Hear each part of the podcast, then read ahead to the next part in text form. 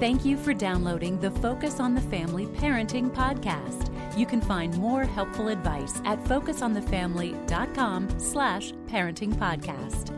Think back to when you first learned you were going to be a parent. You probably imagined all sorts of great things that you would experience with your child, and then reality set in. And the fact is, there's no greater reward or challenge than raising a child, but um, there is a moment when they take ownership of life and their faith, and that's what you're working toward. I'm John Fuller with Danny Huerta, the head of our parenting and youth department. And Danny, uh, as parents, we all have expectations, and um, it seems like they set us up for disappointment all the time. How do we be reasonable and realistic with our expectations, especially when our kids are still young? Well, really, you want to define success as a couple. Maybe you writing down what would be success for my children. Is it growth? Is it a spiritual life that's vibrant with uh, Heavenly Father, and that would include failure and disappointment and all kinds of moments, speed bumps along the way. Uh, or do, am I looking for a successful child that is an, an amazing business person, great abilities athletically? start to define success early on for you because that will make a difference as to how you're parenting and what your where your goals are pointed. And research consistently has pointed towards a growth mindset being the way to go instead of a fixed one where you expect your child to be amazing at everything right off the bat. Yes. And you want to look at your expectations because that not only puts pressure on you, but also the child, and they feel that. And once they fail that, it really creates a crisis for them. Mm. And sometimes in that we tend to compliment them out of this need for them to be perfect rather than giving them really positive feedback and also constructive feedback along yeah. the way.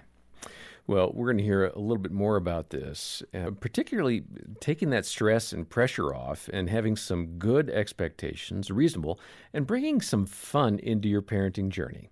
Focus President Jim Daly met in the studio with Kim Trobee and Courtney DeFeo. Courtney is the author of a book called In This House, We Will Giggle.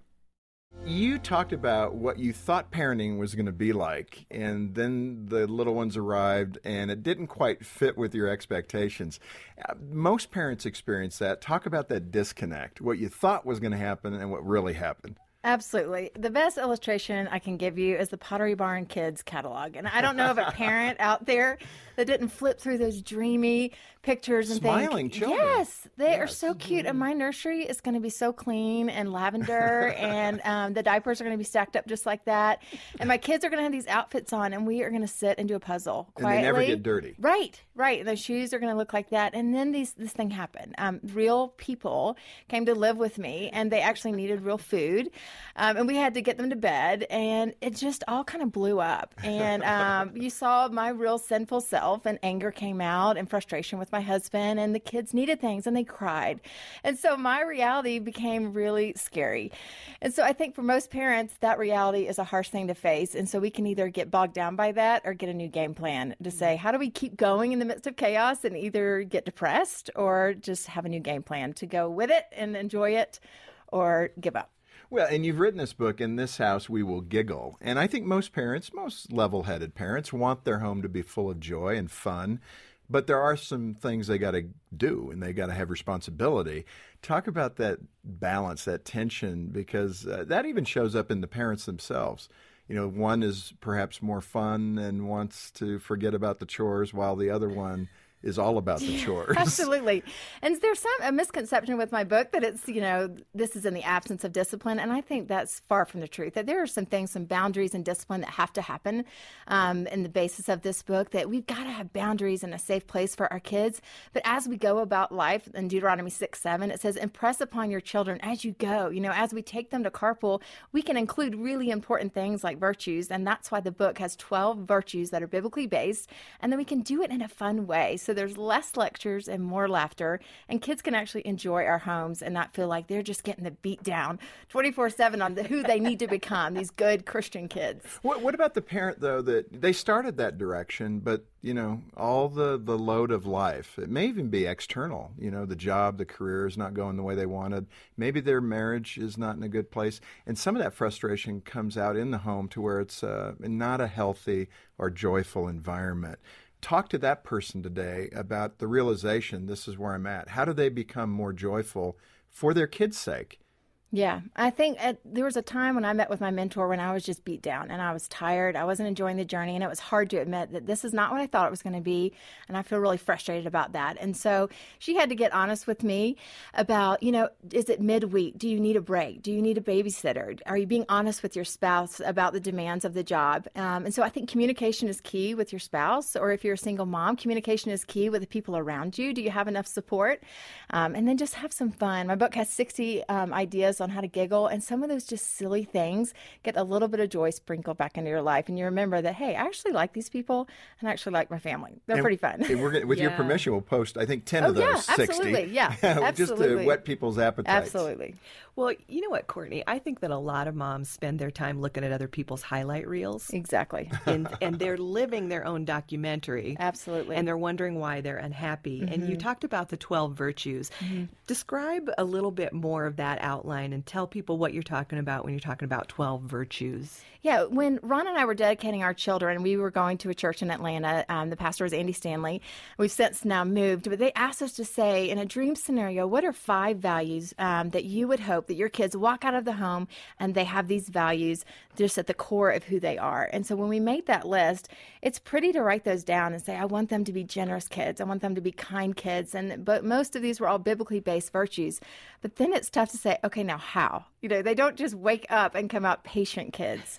so that really struck me as how, in the midst of feeding my kids, getting them to school, putting them to bed, how do these virtues come to life? How do you bring faith to life in a way that's not a lecture? And so that really became the just passion behind what I was writing about and what I was doing in my own home. And so we started trying to live that out with my young kids, and that became the book. Well, and I, you know, the obvious question is when you're trying to teach your kids these virtues, these mm-hmm. values like patience, and then we come home and we're totally out of patience with them. Right. There is a bit of a disconnect. Right. Yeah. and I think the misconception too is that it's a one time thing and that I'm going to actually solve it with this book. I'm not. So buy it and enjoy the ideas, but I don't want to dupe you into thinking that it's a one time because I'm still impatient. I just moved to a new city and I want all to button up quickly now, but I'm actually impatient. I'm going, God, I'm ready for my house to sell. I'm ready. And so my kids are watching. So I think you're right. The number one thing is that we try to model these things for our kids because kind mothers and kind fathers raise kind kids, but it's not an overnight thing. It's a, you know, a decade maybe or even more of us modeling these things. Well, sure. And, and in that context, what's really helpful is the honesty as a parent to say to your child, I I mean, I think it works at every age, really. Yes. As long as they can communicate. Um, you know, here's where we're at. This is why mommy's stressed out. Just say it so that they know you're Mm-hmm. Absolutely. Mm-hmm. not perfect and they know that you're asking perhaps even for forgiveness from them. Yes. That mommy hasn't been patient. And, you know, uh, those are good things to remember. And I think that really does model for your children how to live a life that isn't perfect, that has some failure, but you're striving to do better each and every day. Absolutely. And the forgiveness chapter, I talk a lot about asking for forgiveness. Uh, from your children and doing it in a way that they hear it genuinely from you. Not just saying I'm sorry to get the words out, but genuinely asking their forgiveness. And I'll never forget being in carpool. And carpool guys, I'm telling you, when you're driving your kids anywhere, they don't have to give you eye, eyeballs. You know, they're looking for, but in the rear view mirror, you can be talking to them. And they often talk more. And similar at bedtime, they are stalling you because they don't want to go to bed and they are willing to talk sometimes. So I had to offer a big apology to my one of mine for the way I'd acted the night before. And I said, you know what, guys, someone in this car deserves a big apology. And their eyeballs got huge. Like, who's going to be the lucky one? You know, I said, Ella, it was you. I was so unkind to you last night about your tummy hurting. Um, and so it takes a great sense of humility. It's embarrassing, but I think our kids need to see that over and over and over again that we're not perfect and we're mil- uh, willing to live these virtues out. That for could them. be the next title of your book, How to Live in a Carpool with Giggles. I don't think it's possible. You know, as parents, I think we sometimes believe we have to be perfect and we have to have the answers. And um, there's a pressure on me to do the right thing all the time and have all the right answers. But Danny, it's it's probably a good thing for our younger kids, especially, to see us make mistakes. Why would that be a good thing? Well, it's important to be able to say, I don't know. That's an important thing as a parent so that you're not feeling the pressure to have all the answers because there's a Heavenly Father you're going to have to seek uh, in prayer sometimes for answers. But as far as mistakes, I, I have to tell you one, John. We were on a trip and uh, my daughter, uh, we were getting something out of the car, and my daughter grabbed for the door when it was slightly ajar. It was kind of, um, it wasn't fully latched, and I didn't see her hand go in there, and then I slammed it. And in the impulse, she was crying really loud. It was in the parking lot of this uh, condo area, and I just yanked her hand out of the. Out of You the, didn't open the door. I didn't open the door because Oh. it was oh. going to take too long to get the keys and the whole thing. And she was screaming loud. And it was a moment where, as a parent, you go, What in the world did I just do? Yeah. And we've processed that together. It's been a fun thing for my daughter to look back on and say, Hey, Dad, remember when you almost ripped my finger off in the door? And it, it was cut. And that was definitely a moment where you notice there was no thought involved. It was all emotional Yeah. response. And we have a reaction, and we have many of those as parents.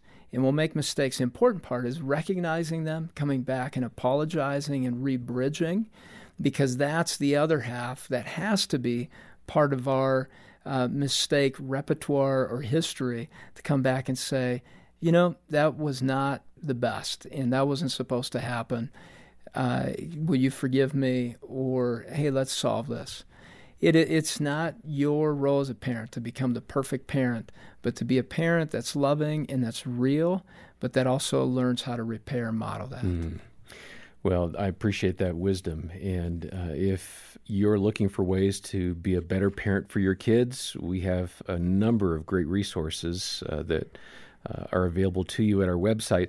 Let me point out Courtney DeFeo's book, In This House We Will Giggle, which is full of practical, entertaining ways to engage children of all ages with biblical wisdom. We'll send a copy of Courtney's book to you as our thank you gift when you join the support team uh, here at Focus. Make a generous donation of any amount to Focus on the Family today, and we'll get that book out to you. Um, when you're at the website, do look for the free parenting assessment uh, that Danny and his team have developed. It's easy to fill out. It gives you a quick overview of what's working well in your family and maybe an area or two to uh, work on and improve in. Uh, you'll find details about Courtney's book, the parenting assessment, and ways to donate, all in the episode notes. Next time, more from Courtney DeFeo and Kim Trobee about teaching your kids the difference between happiness and joy. For now, on behalf of Danny Huerta and the entire team, I'm John Fuller, and this has been the Focus on the Family Parenting Podcast.